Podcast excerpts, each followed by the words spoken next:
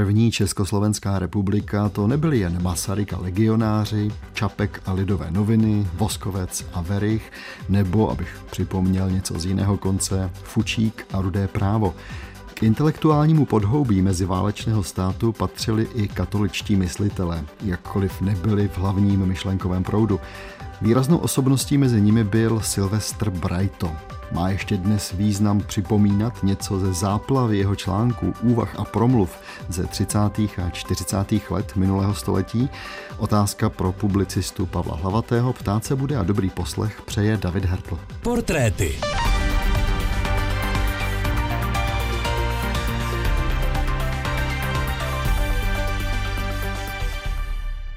Hezký den, milí posluchači. Než dám slovo Pavlovi Hlavatému, řeknu jen, že Silvestr Brajto se narodil v červnu 1898 v bulharském Ruščuku, ale vyrůstal u pěstounů nejprve v Lokti u Karlových varů a potom v Uhříněvsi u Prahy a nakonec v útulku sester Dominikánek v Praze. Ty ho také nasměrovali patrně k jeho dalšímu vzdělání, o kterém už si ale poslechneme z knížky Zdeňka Rotrekla Skryté tváře, která vyšla jako pátý díl Rotreklových spisů v brněnském Atlantisu v roce 2005. Akademické gymnázium studuje v Praze a již koncem studií píše s oblibou satirické verše, z nichž mnohé publikuje později v Olomoucké arše pod pseudonymem Bořita. Brighto vstupuje do dominikánského řádu a přijímá řádové jméno Silvestr.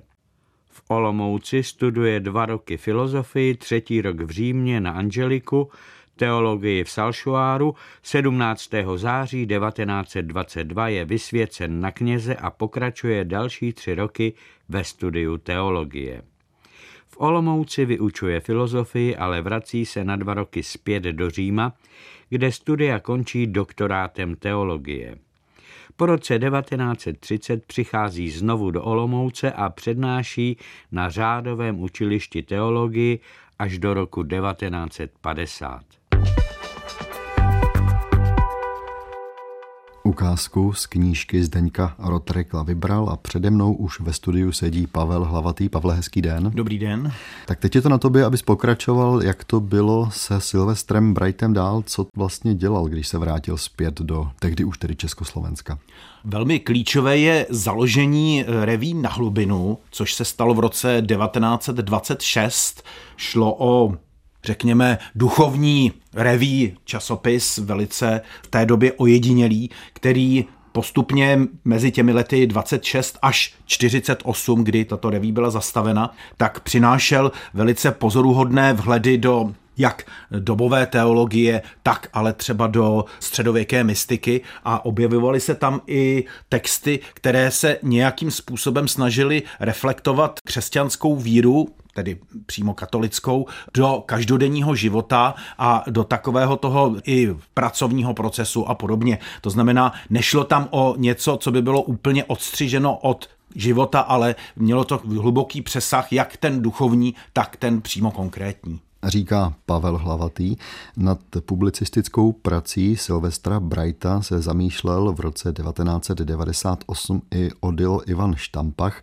Jeho příspěvek vyšel ve sborníku pod názvem Život se tvoří z přítomné chvíle Česká katolická teologie po druhé světové válce.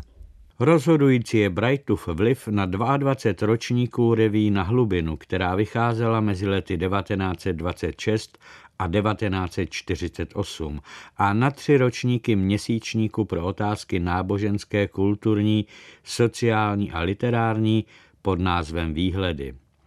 Vedle vlastních článků a překladů zejména ze středověké mystické literatury, jejímž byl vynikajícím znalcem, mají dnes význam i redakční poznámky na obalech, jimiž reaguje na korespondenci a na dobové události.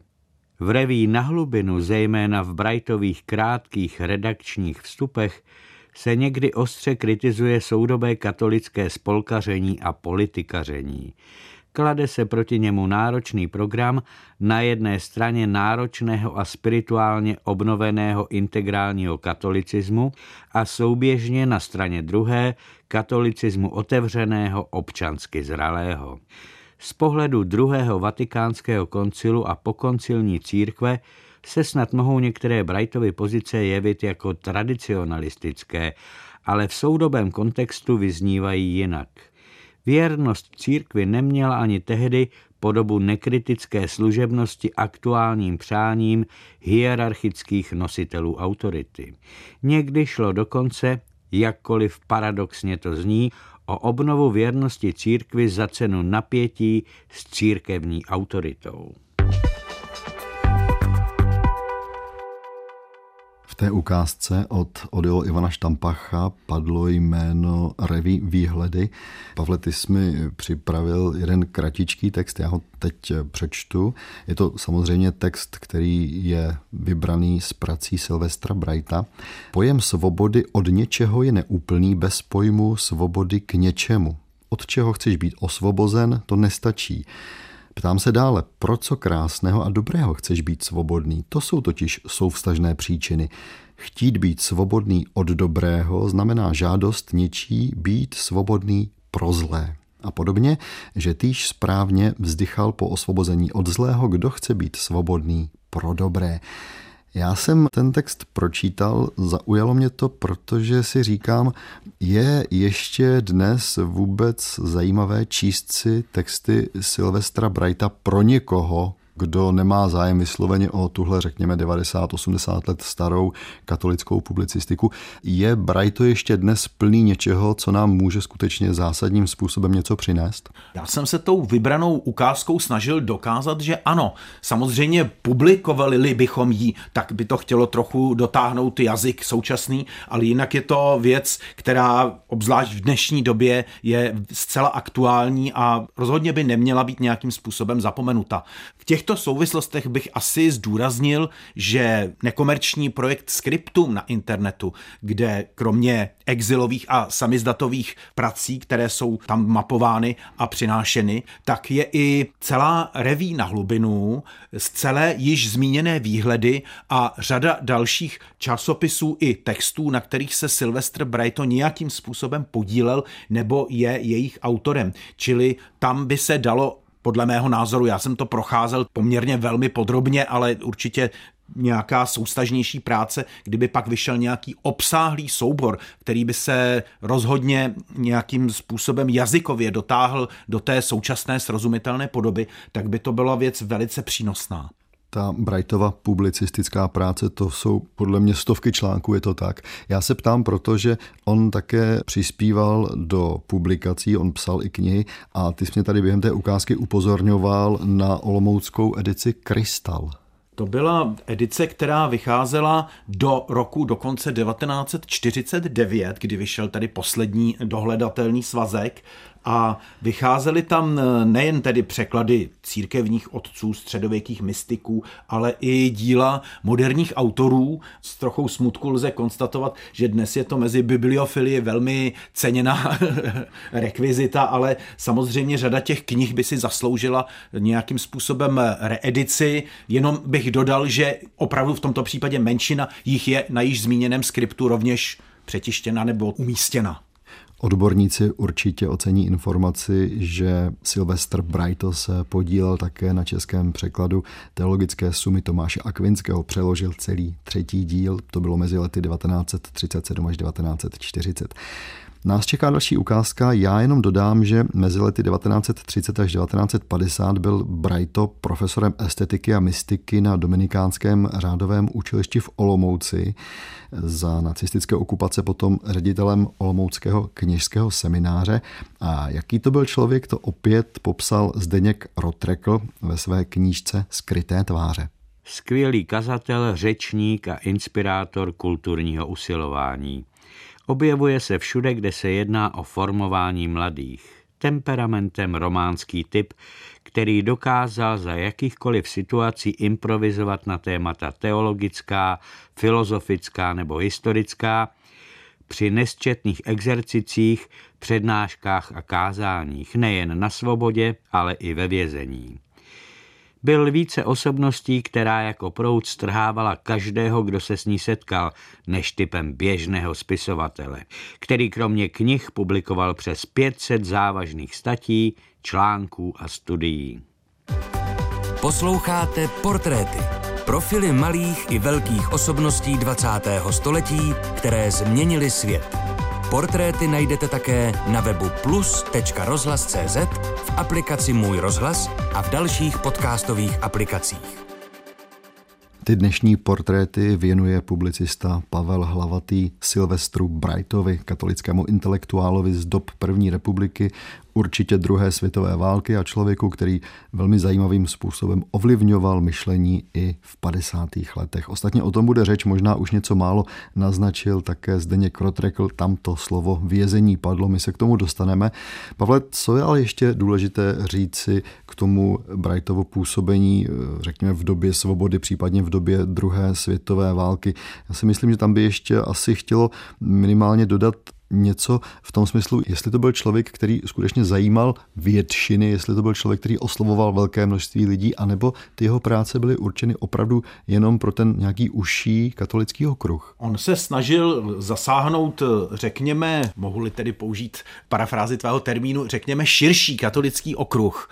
To znamená, nebyly to práce určené pouze pro nějakou katolickou inteligenci úzce vymezenou, ale opravdu i pro věřící co nejšíře rozkročené. Mě tam zaujalo, že v reví na hlubinu zřídil rubriku, která se jmenovala Pracovna, což byly krátké texty, kterých tam vyšlo za dobu existence časopisu asi 1200. Z toho zhruba tři čtvrtiny napsal on sám. Já jsem jich měl několik v tom širším výběru, ale bohužel z časových důvodů nebylo možno je nějakým způsobem zařadit, ale on se snažil samozřejmě tomismus jako určitou filozofickou kategorii oživovat a vnášet ho do toho katolického proudu.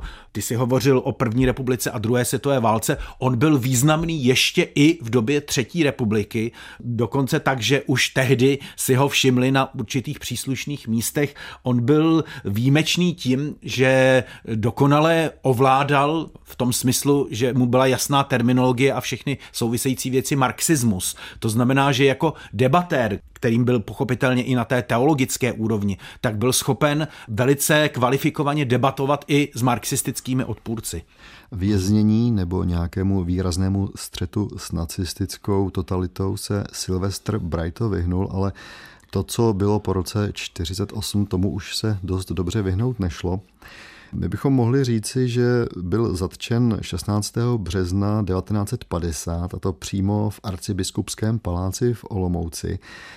A ty si pro tu následující ukázku vybral, já myslím, že poměrně zajímavé odstavce z výpovědi Silvestra Brighta z 18. března 1950 na státní bezpečnosti. Dva dny byl tedy v celé a pak přišel na řadu takový ten velký výslech, kde on opravdu musel odpovídat na všechno, takový celý svůj životopis a potom už na všechny další otázky odpovídat, na které se ho ptali. Na můj vkus tam poměrně velmi otevřeně tomu vyšetřovateli říká, co si myslí o marxismu-leninismu. Již odedávna jsem přesvědčen, že je nutné bojovat proti marxismu-leninismu, který je smrtelným nebezpečím pro náboženství. Na lidově demokratický režim jsem se díval jako na nepřátelský, protože se opírá o marxismus-leninismus. Krátce po roce 1945 jsem si začal uvědomovat, že se v naší republice začíná v praxi provádět marxisticko-leninská zásada znárodňování průmyslu i jiných prostředků. Byl jsem si vědom, že nutně dojde i na spor církve se státem. K událostem v únoru 1948 chci podotknout, že já jako ideologický pracovník jsem si řekl, že nastává těžká doba, že komunisté začínají ovládat rozhodující pozice ve státě a že bude třeba velkého vypětí sil, abychom tomuto nebezpečí dovedli čelit. Věděl jsem, že pozice katolické církve za těchto okolností začínají být vážně ohroženy. Z toho jsem vyšel a rozhodl se dát k dispozici v boji proti komunismu v Československu všechny svoje schopnosti. Působil jsem na různých přednáškách, kroužcích a to vždy proti marxismu, leninismu.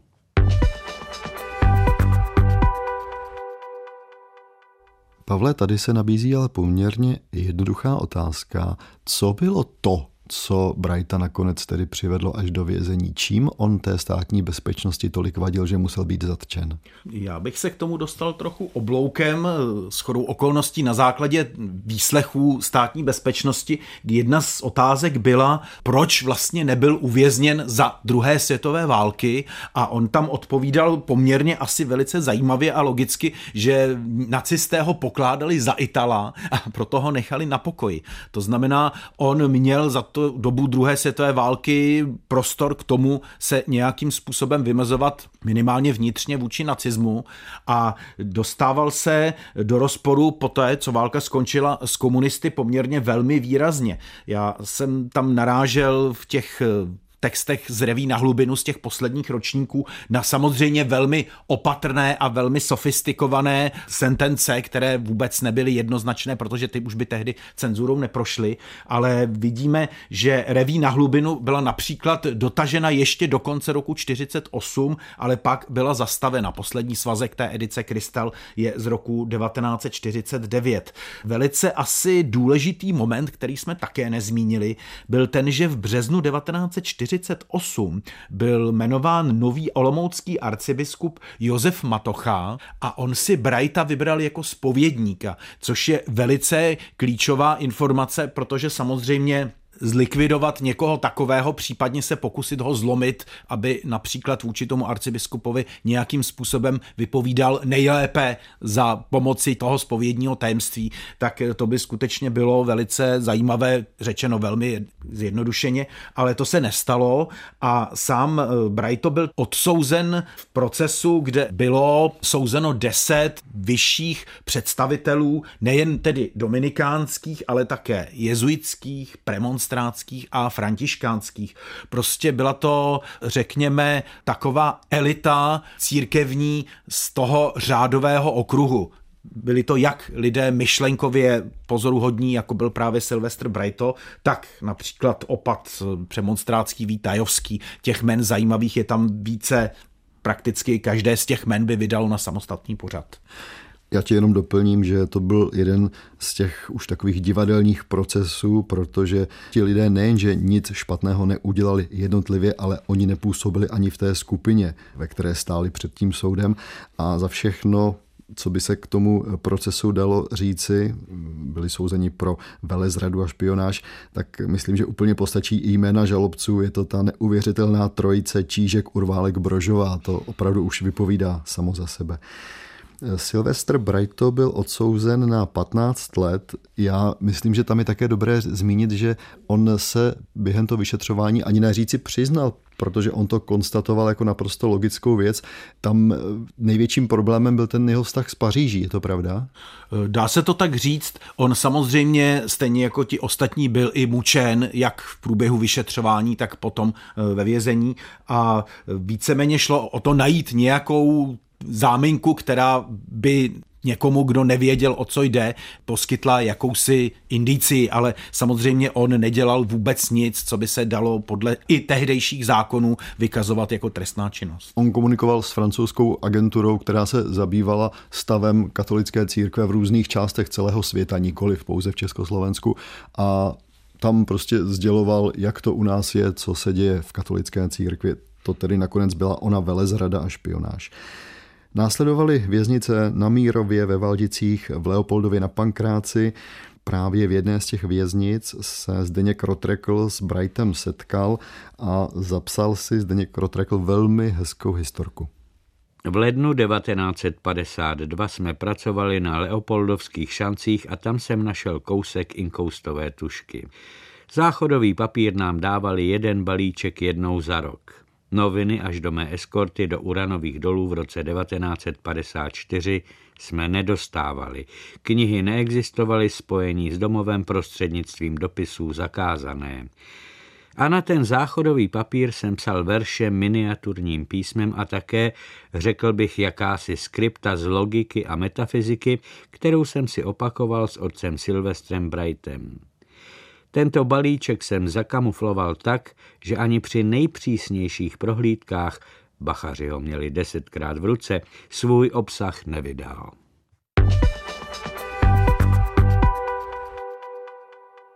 Těch historek nebo zajímavých příběhů spojených se Silvestrem Brightem, s jeho vyšetřováním a vězněním je víc. Ty jsi mě, Pavle, upozorňoval, abych nezapomněl heslo čokoláda. Ano, v jeho spise se nachází hlášení jakéhosi agenta nebo možná bychom měli použít spíš slovo agentíka z věznění, který tedy hlásil, že Sylvester Brighto dostal balík, což je věc zcela legální. V tom balíku měl čokoládu, což je také věc zcela legální, ale za prvé pozor, čokoláda byla rozlámaná, což mělo Silvestru Brightovi signalizovat, že režim už je velmi rozlámaný a je v posledním tažení. Že už to brzo praskne. Ale dokonce, a to už je opravdu velice kuriozní, že v té čokoládě byla zatavena lokomotiva, což má znamenat, že už se amnestie blíží a že budou uvěznění propuštěni. Je to neuvěřitelné, ale skutečně to tam je. To musel být udavač tedy s nějakým velkým darem fantazie, protože Spíše na... velmi mdlého rozumu. No, ale... krásná konstrukce.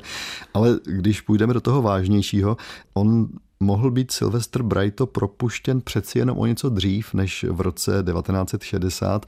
Existovala tam jakási nabídka Existovala nabídka, že by mohl být propuštěn, pokud půjde učit na bohosloveckou fakultu do Litoměřic. Dodejme, ta už byla tehdy zcela ovládána komunisty a bylo prakticky nemožné, že bys tam dokázal učit tím způsobem, který by chtěl, takže tuto nabídku odmítl. Jinak, co bychom ještě asi měli určitě zmínit, že ve vězení dělal řadu přednášek, kromě i jiných církevních úkonů, ale ty přednášky byly velmi ceněny. Já sám jsem hovořil s někým, kdo tyto přednášky absolvoval a hovořil o nich skutečně v superlativech. Takže opět se potvrzuje teze, že v 50. letech seděla vzdělaná elita ve věznicích a v koncentračních táborech. Z toho Leopoldova se vrátil po amnestii 11. května 1960, žil potom v Praze. V několika pramenech se lze také dočíst, že měl měsíční důchod 190 korun. Hodně psal, krátce před smrtí stihl ještě dokončit životopis svatého Dominika a umírá právě na následky toho poměrně tvrdého věznění a vyšetřování v září roku 1962, byl mu 64 let. Dokonce den po 40. výročí kněžské premice. Pavle, my jsme se oba dva dočetli, že měl být v roce 68 rehabilitován, ale je to takové s otazníkem. Takové velmi s otazníkem. V každém případě lze dohledat, že plně rehabilitován byl až v roce 1993. A ty si ještě prosil před natáčením, abychom určitě zmínili jednu zajímavou knížku, tak prosím povídej. Jejím autorem je Jan Žáček, jmenuje se Katedrála a sám autor ji označuje za literární fresku z Olomoucké diecéze. Vyšla v roce 2001 a kromě těch postav, řekněme, z hora, tak jsou tam i nějakým způsobem reflektovány i postavy z dola a pozoruhodné je, že tam vystupují pod svými skutečnými jmény a jednou z těch postav, která tam vystupuje poměrně výrazně, je právě i Sylvester Brighto. Děkuji. Tak to byl publicista Pavel Hlavatý, který dnes hodně pracoval na portrétech. Pavle, díky a naslyšenou. Naslyšenou. Ukázky přečetl David Schneider, technicky spolupracovala Valerie Racmanová a loučí se a za týden naslyšenou u portrétu těší také David Hertl.